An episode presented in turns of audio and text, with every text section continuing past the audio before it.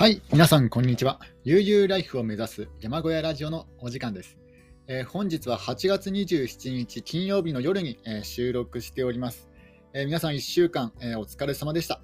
え今日がですね、金曜日の夜で、明日土日ということで、えお休みの方も多いのでは、えないだろうかと思います。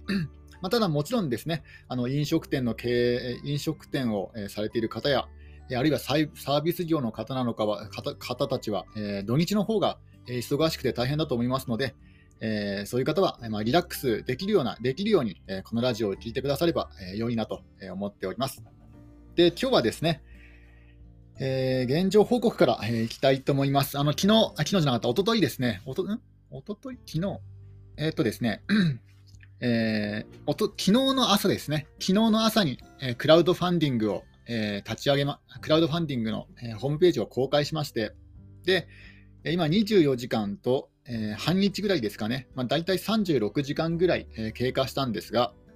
えー今のところ、え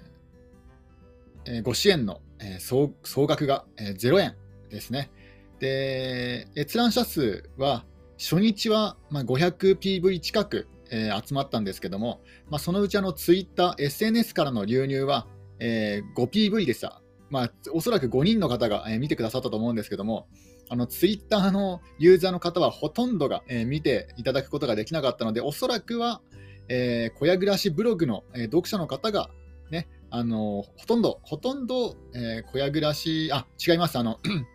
えーキャンプファイヤーのサイトからの流入もありましたので、あのキャンプファイヤーさんのお力と、あの小屋暮らしを見ている、えー方のおかげで、えーなんとかですね、まあ、約 500PV1 日で集まったんですけども、まあ、そのうちの、えーご支援は、えーゼロ。で、えー本日はですね、今日はなんかおそらく半減、半減かそれ以上になんか減ったような、減ってるような気がしますね。まだあの、これあの、1日が経過しないとあのデータとして表示されないんですね。例えばあの Google あ Google AdSense とかは1日が経過しなくてもあの定期的に更新されるんですけども、まあ、何名の方が、えー見てくださって、で今今現在はこのぐらいの、えークリック数でで、それに応じて広告費はこのくらいですよってね、そういうのが表示されるんですけども、あのキャンプファイヤーさんのあのクラウドファンディングの状況状況は、これはなんか丸1日経過しないと反映されないので、あのまだ全然わからないんですけども、体感としては、なんかものすごく減ってるような気がします。えで、キャンプ場経営、えどうなのかというとですね、あの結論から申し上げて、おそらく、おそらくというか、あこれは失敗ですね。えーキャンプ場経営、あのサバゲー経営は、えー失敗です。あの大失敗、大はまだつけないですけども、あのまだ、まだ結果はわからないんですけども、うん、これは失敗ですね。うん、おそらく、あの、あ、今回のこのキャンプファイヤー、えークラウドファンディング、えーなぜ、なぜね、あのこれをやったかというとですね、これはまあ一応あの、まあ、お金を集めたいという目標も目的もですね、まあ、なくもないんですけども、まあ、疑似、疑似オープンの体験なんですよね。えーシミュレーションですね。えーなので、今、2日間が経過して、えー来お客さんは0人と。えーオープン、オープンというのは一番盛り上がっている時ですので、一番盛り上がって一番熱がね、入っている状態で、えー0人というのはですね、結構厳しいんじゃないかなと個人的には思います。で、PV もですね、あの、まあ、ほとんどあのキャンプファイヤーさんと、えー小屋暮らしブログの読者の方のおかげで、えー PV, PV が成り成り立っていて、あの自分が自分の SNS から流入、ね、流入流自分の SNS から、えークラウドファンディングを、えー見てくださった方5人と、まあ、要は自分のね、自分一人の力で得た、ね、お客さんとは、お客さんとまではいかないですけど、お客さん候補、自分の力でね、独力で得たお客さん候補の方5人だけだったということで、これがですね、あの非常に、えー悪い結果だったと思います。もうこれは、まあ、自分の人望のなさと、なさがね、なさだと思うんですけども、まあ、あとはあの、まあ、ちょっとね、あの計画が、えーしっかりとしていなかった、計画、もっとね、あの長期間、えー考えて考えて、えー練ってね、あの実行に移すべきなんですけども、本当思いつきで、思いつきでパパッと動いて、動いてね、あの自分の悪い癖なんですけどね、まあ、そんな感じで、えー自分のその計画性のなさが反映して、えー、非常に悪い結果となってしまいました。おそらくオープンしていたら、もう冷や汗もんですね。本当にこれであの開業届を出して、えー、オープンしていたら冷や汗ものですので、うん。で、なおかつですね、あのリスクとリターンのバランスをを天秤にかけたときに、これはリスクの方が多いなと思って、大きいなと思いまして、これは早々に撤退した方がいいんじゃないかという、今、今現在の気持ちはそっちですね。まあ、今後ね、今後もしかしたらあの自分の考えも変わるかもしれませんけども、うん、これは早々に撤退した方がいいかなと。あの漫画のカイジの世界でいうと、英断ってやつですね。あのえー、諦めちゃいけない時もあれば、ね、あの例えばパチンコの沼、ただですね、あの 損切りするタイミングというのも非常に、えー、重要なんですよね。あのそれをあのカイジという漫画はですね、非常に、えー、面白く、えー、ね、読者の読者に知らしめてくれるんですよね。そう、引いてはいけないところもあれば、え、引くべきところもあるんですね、そのタイミング。で、結構ですね、あのこれが自分がお金をね、積み上げてくれば、お金とか、あとは時間を積み上げ積み上げれば積み上げるほど、なかなか撤退のタイミングが撤退できなくなってしまうんですけども、うん、あの損切りのタイミングはもうここここまでなんじゃないかなと、えー、正直、正直思ってますね。これ以上頑張っても、例えばですよ、まあ、頑張ると言ってもたかが知れてるんですよ。例えば、あのサバゲーとか、キャンプ場経営に興味がある方を片っ端から、えー、フォローして、片っ端からフォローしていって、で、2週間ぐらい、えー、放置して、で、2週間、あの、2週間経っても、えー、フォローバックがなかった人を、ね、フォロー解除してっていうね、そういった方法もね、あるんですけども、まあ、現にね、あのそういう企業の SNS 運用とかは、まあ、そんなね、感じでやっていくようなんですけども、ただ、それを頑張ったところで、あのフォロワーさんは稼げたとしても、おそらくキャンプ場の実際のお客さん候補は非常に少ないんじゃないかなと。で例えばあのキャンプ場を運営している方、キャンプ場を経営している方を、ね、招いたところで、その方はキャンプ場を持ってるんですよね、自前で。まあ、あるいは山林を持ってるんですよね。山林を持ってる人が山林を持っている人のところに、でまあ、あの純粋にお客さんとして来るかというと、これは非常に難しいと思います。あの例えば人間関係があってね、あのその人と話がしたいとか、ね、その人とのつながりを大事にしたいとか、そういったね、そういう意味で、えー、来られる、まあ、ゆなんだろう、まあ、要はあのスキンシ、なんていうんですかね、えー、まあ、友情で来る方はいると思うんですけども、ただね、あのビジネスとして、お客さんとして、えー、純粋にこの なんだろう、キャンプ場目的で、その土地目的で、山林目的で来られるっていうのはですね、非常に少ないんじゃないかなと、え思いましたので、今後、ね、例えば1日オープンしていても、お客さん1人だった場合は1000円なんですよね。うん、一応料金は1000円にしようと思ってるんですよ。で、行って、そのお客、えー、その1000円のお客さん1人のために、まあ、24時間、まあ、約約24時間、まあ、24時間じゃないか、もっと短い時間かもしれませんけども、まあ、そこにいなくちゃいけないっていうことになりますので、これ結構、あのー、精神的にね、えー、疲れてくるんじゃないかなとで、あと思ったのがですね、なんかキャンプ場経営というのは、あくまでもこれ町のビジネスなんですよね。あの受け、受けとか待ちなんですよね。守りのビジネスなんですよね。あの自分からは責められないっていうのは非常にこう難しい。まあ、責めること、は、例えばあの、ね、営業活動とかはできなくもないんですけども、まあ、それでも、まあ、責めるにしても、そこまでね、あの難しいんじゃないかなと、他のビジネスに比べてちょっと難しいんじゃないかなとね、もう周辺の道の駅とか観光施設にね、あの営業をかけて、頭を下げてね、名刺と、あとパンフレットを吸って、そのパンフレットを置かせてくださいっていう風にできなくもないですよね。あの割引券を置いてって。うん、ももちろんあの観光施設のであの仕事されてる方は、まあ、そんな感じで営業活動を、えー、されるんですけども、うん、ただですね、まあ、少なくとも本業にはできないかなと、ちょっと結論、結論で、もう前々から思っていたんですけども、うん、キャンプ場1本で、これ本業でね、あの経営していくのはちょっと厳しいんじゃないかなと、えー、思いました。あの守りっていうのがやっぱり一番のネックですよね。えー、ただ、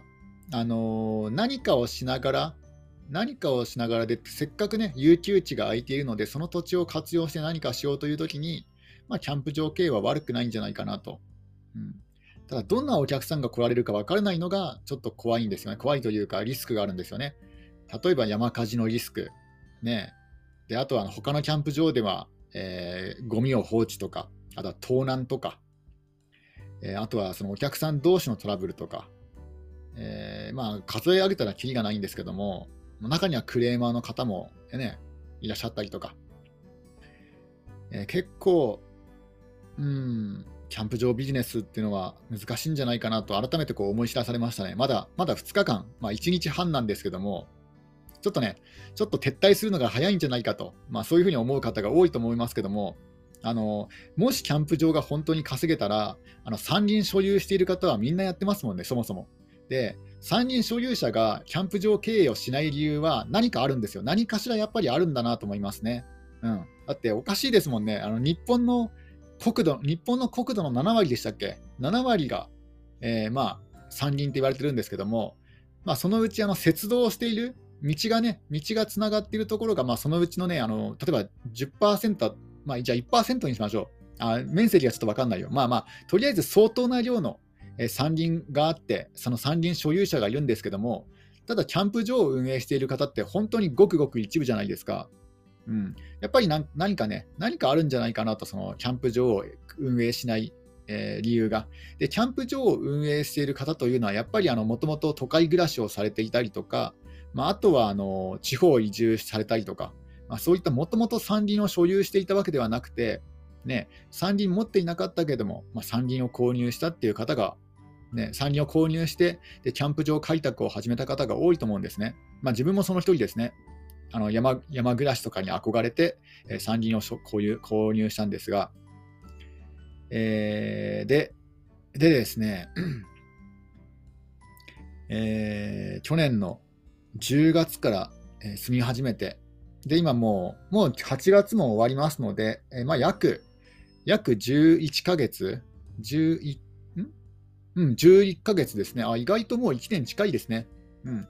11ヶ月暮らしてみて、あの電気が通っていればなんとかなるかなとは思いましたね。まあ、あとはあの山小屋の作りにもよりますけども、まあ、自分はちょっとね、あの雨漏りしてしまったのがね、ねちょっとね、結構聞いた厳しかったんですけども、まあ、ただ、その雨漏りした部分も含めて、そんなにね、あのー、カビが発生するというような事態には陥っていなかったので、えー、意外とこれは良かったなと思いました。あの11ヶ月経って、あのー、カビというのがですね、ほとんどほとんどないんですよ。その一部ですね、あの雨漏り、雨漏りしたところの下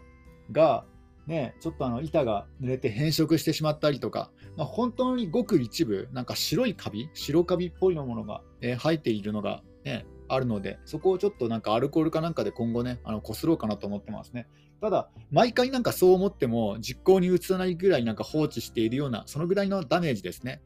うん。なので、えー、雨によるダメージというのはそんなにはないですね。まあ、あのただ、本が濡れてしまった本のダメージが一番きき、えー、聞きましたね。あの雨漏りする箇所の真下に本棚があったので、あの本がね、何冊も、えー、結構やられてしまったのが痛かったですけども、ただ、あの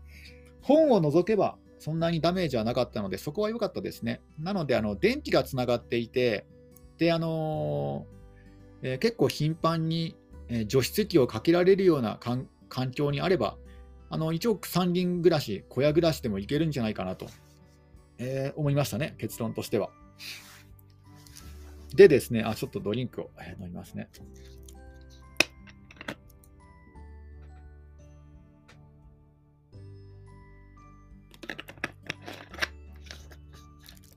でそもそもですね、なんで自分がのキャンプ場経営を、突然始めたかと、キャンプ場経営のクラ,、えー、クラウドファンディングを、えー、突然始めたかと言いますと、えー、今現在、職業訓練に通っていて、もう残りですね、もう残り、えー、結構短い期間になってきて、そろそろ、まあ、次の、えー、就職先なり、まあ、そういった何かを探さなくちゃいけない時期に来てるんですけども、ただやっぱり山間部に住んでいると、えー、求人がないんですね、やっぱり。やっぱり、うん、ほとんど、ほとんどえないです。あのー、なんだろう、ブラックっぽい、ブラックそうな求人はありますけども、全く仕事がないわけじゃないんですけども、ただ、あの職業訓練で習っているような、えそういったね、ことは全く使えないよう、使えないね、あのえー、仕事になってしまいますので、全く関係ない、ね、無関係の仕事になってしまいますので、なんかね、あの食料訓練通った意味がな,、ね、なくなっちゃうなと思って、ちょっとできれば、できればあの食料訓練で習ったような、えー、そういった、えー、仕事に就きたいなと、えー、思ってまして、で、あとはですね、えー、せっかく小屋小屋を作って、えー、家賃がかからないシステムを作り上げたにもかかわらず、ここで、え、辞めるのはちょっともったいないんじゃないかと思ってきたんですが、まあ、またね、あの最初の開示の話に戻るんですけども、やっぱりですね、あの損切りっていうのは大事なんですよね、損切りのタイミング。どこで、あのね、あのー、なんだ、えー、なんて言うんでしたっけ、降り賭けに降りることを、なんかあるんですよね、言い方が。えー、ドロップじゃなくて、なんかあるんですよね、そういう言い方が。ちょっとね、レイズだっけ？レイズでしたっけ？あ、レイズはあれか。レイズは逆か。レイズが逆だからドロップでいいのかな、まあ、要は賭けに降りるというタイミング。で今まで積み上げてきたものを、失うんですけども、ただそれ以上のダメージを、傷口を広げないために、えー、損切りをするという。でそれが英断になるか、まあ、それとは逆にね、それがね、命取りになるかは分からないんですけども、うん、ただ、えー、今現在の環境を鑑みるに、うんまあ、最悪、えー、小屋暮らしを損切りすることもですね、これも、うん、全く考えないわけにはいかないんじゃないかなと思いますね。まあ、もちろんあの土地、土地を売るってことはないと思うんですけども、えー、なかなか求人がないプラス、やっぱりキャンプ場経営というのは、思いつきのキャンプ場経営はちょっと難しいなと思いますね。あの熱意があるかどうかっていうのは、やっぱりね、あのお客さんにしろ、えー、キャンプファイヤーの、えー、クラウドファンディングのあの支援者にもですね、まあ、簡単に見抜かれて、えー、しまえしまうと思うんですね。熱意があるかどうか、えやりやり通す覚悟があるかどうか。まあ、熱意はなくてもいいんですパ。パッションなんてなくてもいいんですけども、やっぱ覚悟は必要なんですよね。どのくらいの覚悟をね、あの持って挑んでいるかなんですけども、ねえー、そそう考えると、やっぱり、うん、サバゲーフィールド、えー、キャンプ場経営、ね、これ10年続ける覚悟はあるかって言われると、ね、雨の日も風の日も1人で出勤して、まあ、出勤はね、すぐ近くっていうか、もうその土地に住んでるからいいんですけども、まあ、雨の日も風の日も、ね、キャンプ場の土地を整備して、草刈りをして、虫に刺されながら、えー、ダニに刺されながら、ね、山小屋を直したりとか、ね、あのー、水道管を、水道管の凍結から守ったりとか、雨の日も風の日もそういうことができるか、10年、20年そういうことができるかって言われると、うーんってなっちゃうんですよね。ちょっと厳しいんじゃないかなと。ね、例えばサバゲーフィールドであったら、ね、あのー、ユーザーのために、ね、汗水流して、朝から、朝からね、あの例えばセットして、でね、あのルールとかをちゃんと厳格にしたりとか、ね、そういうふうにできるかどうかとか、あの銃の種類を覚えたりとか、あとはあの外部からの講師を呼んだりとか、えそういうね、根回しができるかどうかとか、そのそれのその覚悟が覚悟があるかどうかってこう自分自身に問いかけてみるとうーんってなっちゃうんですよね。やっぱやっぱ思いつきの思いつきのところからね抜け出せてないなと。でも学生のねあの学生の企業企業妄想レベルなんじゃないかなとね、こう改めてこう思い知らされちゃうんですね。あそそうなんですよ、そうだ、急に、急になんか話が変わるんですけども、あのそういう気持ちを見透かされてしまったのか、あの新潟県三条市の、えー、スノーピークさんからは、え連絡が、えー、来なかったです、結局。あの25日から27日の間にお電話しますというメールはいただいたいただいていたんですけども、えー、なんかそれは来なかったですね、残念ながら。まあ、もしかすると自分があの、まあ、平日の日中になってしまうので、まあ、気を使って、まあ、土日に電話がかかってくるっていう可能性もなくもないですけども、今現在、スノーピークさんの方からお電話はなかったですね。ただ、ただですね、あの昨日の夕方5時、5時過ぎかな、あの見知らぬ携帯番号から着信があったんですね。で、あの10分ぐらい経ってからあの、まあ、気づいて、えー、返事をしたあのかけ直したんですけども、その時は、ね、留守番電話に変わってしまって、ね、繋がらなかったんですが、ひょっとしたらそれがスノーピークの関係者の方だったのかもしれませんね。で、それ以降、えー、連絡がない、再度ね、再度連絡がないということは、まあ、今回はお流れ、お流れでお蔵入りですっていうね、そういう連絡をしようされされようとしてたんじゃないかなと、えー、まあ、思いますね。まあ、特にね、本当になんか重要な電話、連絡であれば、まあ、またかかってくると思いますけども、それが、えー、今日もなかったということなので、まあ、おそらくはね、まあ、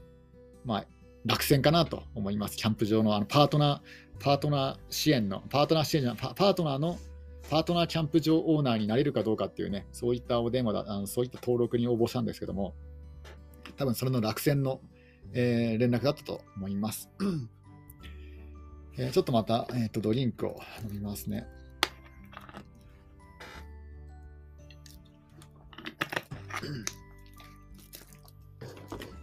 で、求人情報を見ているとですね、あのー、全くそのえ今まで勉強してきたことがね、活かせないような、あのあ活かせるように、今までね、あのやってきたようなことが活かせる仕事というのも、まあ、いくつかね、こちらほら、えー、ヒットするんですけども、やっぱりどれも、ね、あのえんなんだ、えー、遠いんですね。だから引っ越しがもう前提なんですよね。どこ、もう就職イコール引っ越しなんですよね。もうあの山のふもとで小屋暮らしをしていると、もう就職イコール引っ越しになってしまうので、それが非常に残念だな。ど、どこを選んでもおそらくそうなっちゃうんじゃないかなと思いますね。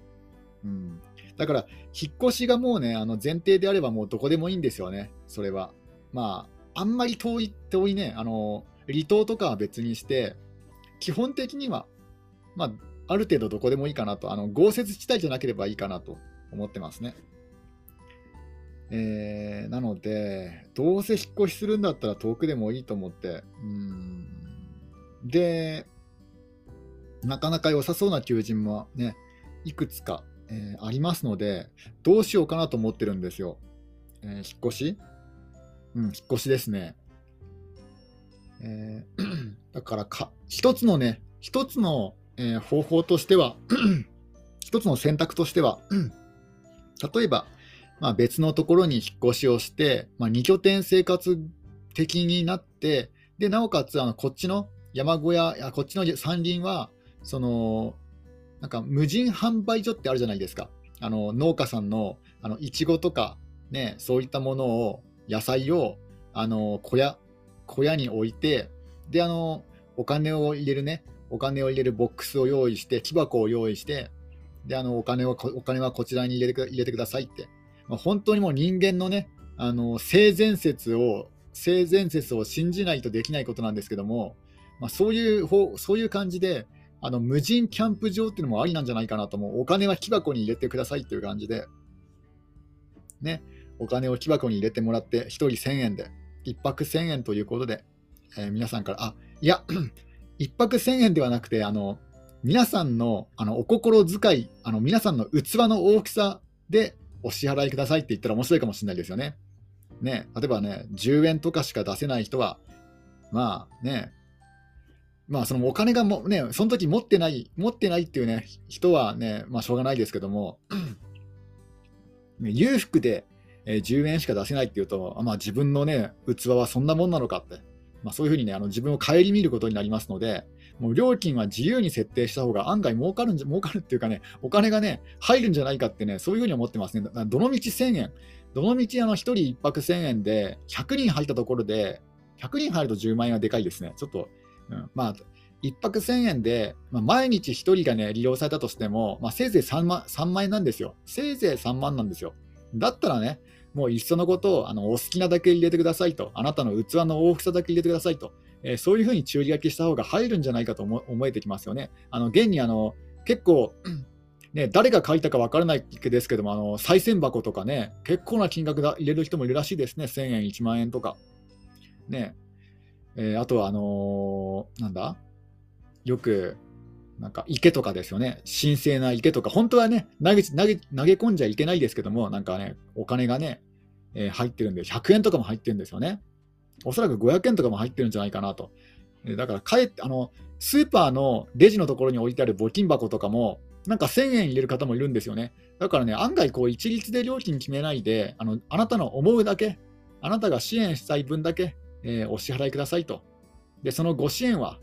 え今、生活に困っている方のために、えお使いしますと、まあ、これねあの、生活に困っている方というのは、もうね、もうあの 自分自身のことなんですけどね、もうね、自分のために使い 使うかもしれない、まあ、使うと思うんですけども、まあ、あなたの寄付で、え生活に困っていることが困っている人が助かりますとかね、そんな風に注意書きすれば、ね、それだけでなんか、結構な金額が、え集まるんじゃないかなと、え思いますね。えなので、最悪ですよ。最悪2拠点生活も考えて、ちょっと今後の身の振り方を考えようかなと。やっぱりいつまでもね、あのー、ね、あの山小屋暮らしで、あのなんだろう、こう妄想にふけ、ビジネスの妄想にふけるのもちょっといけないんじゃないかなという段階に入ってきたような気がするんですよね。やっぱり、うん、キャンプ場経営が本当にね、心からしたいんなら別として、ね、あのー単純に思いつきですからね、キャンプ場経営というのは。まあ、思いつきでうまくいくパターンもなくもなくもないですけど、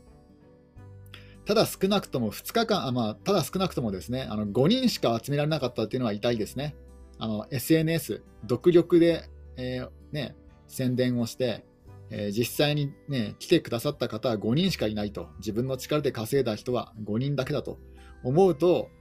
うん、これはもうね、撤退しかないんじゃないかな。普通に考えたらもう撤退一択だろうなと思うんですよ。一番盛り上がっているオープンの初日に5人しかね、えー、ね集められなかったと。で、入館料、入場料、えーと、使用権使用料を払ってくださった方は0人というシミュレーションになりますので、え、今回のクラウドファンディングは。え、なので、クラウドファンディングは失敗ですね。もうもう目に見えてる感じかなと思います。あの うんまあ、これがね、あの 0, 円 0, 0人で終わろうが、えー、1万円ぐらいで終わろうが、まあ、そんな大差はないと思うんですよね。うんまあ、1万円はちょっと大きいですけども、逆に考えると、もうその1万円のためにね、あのなんだ義務が発生してしまいますので、例えば0円 ,0 円だったら撤退して OK なんですが、あのクラウドファンディングのあのキャンプファイヤーさんのあのけ契約の契約な契約なのか分かんないですけども、まああのなんか、えー、記述されている文章を読むと、えー、お金が入ったらもうその時点で、えー、もう、ね、プロジェクトを実行しなくちゃいけませんので、えまあ、自分はそういうふうに選んだんですね。例えばあの自分が決めた金額に達成達成しなかったら全額返金、全額返金でプロジェクトもやりませんっていう選択もできますけども、自分の場合は、あの、ね、お金が入って、お,、ね、お金が入ってね、1人でも支援されたら、えー、1人でも支援が来たら、えー、プロジェクトを実行しますっていう方で、えー、やりましたので、なので、えーね、1人でも、えー、入金があれば、プロジェクトを立ち上げるっていう義務が発生するんですよね。逆に考えると、えー、誰もあの支援がなかったと、えー、0円で終了したら、責任から逃れられるんですよ。もう、もう、もうプロジェクトから撤退しても OK なんですよね。あ、もう、はい、それまでよってね、うん、次はなしっていう感じで終わることができますので、えー、気が楽といえば気が楽ですよね。あの、もしこれでお金が入ってしまうと、逆にもうなんかオープンの日にちとかをね、かんもう記入してしまったので、えー、そのそれ以前に引っ越しとかはできないわけなんですよ。ね、もう1月 ,1 月11日プレオープン、で2月22日、えー、オープンと。だからね、あのー、まあ、このまま終わってもいいかなと。で、終わった場合はもうね、あの撤退しますので、うん、もう武士に、武士に二言はないですね。もうあの、これでもし、えー、0円終了で終わりましたら、えー、もうおそらく、おそらくじゃない、もう、もうキャンプ場経営と、えー、サバゲーフィールド経営はやらずに、もうね、あのまとまともに、えー、コツコツと、えー、働くことをことをね、えー、したいと思います。えー、まあ、うん、そうですね。やっぱりちょっと現実は厳しかったなと。やっぱり小屋暮らし、小屋暮らしと小屋暮らしビジネス、あのこれがですね、あの都市部に住んでいて、ウーバーイーツとか、あとは軽貨物で稼げればいいんですけども、やっぱり山間部の小屋暮らしとなると、なかなか厳しいと。でなおかつあの、ね、あの YouTube のコンテンツ配信も、えー、やっぱりこれもうん難しい、難しいあの、そういうのが向いている人もいますけども、まあ、少なくとも自分は向いていないですね。あの YouTube の収益とかブログの収益で、えね、生活できるぐらい稼げるかっていうと、まあ、自分少なくとも自分は向いてなかったので、それも難しいと。えー、なので、ちょっとですね、あのー、今回のクラウドファンディングの失敗で思い知らされましたので、ちょっと今後の身の振り方を考えていきたいと思いました。それでは皆さん、今日も一日楽しんでいってください。終わり。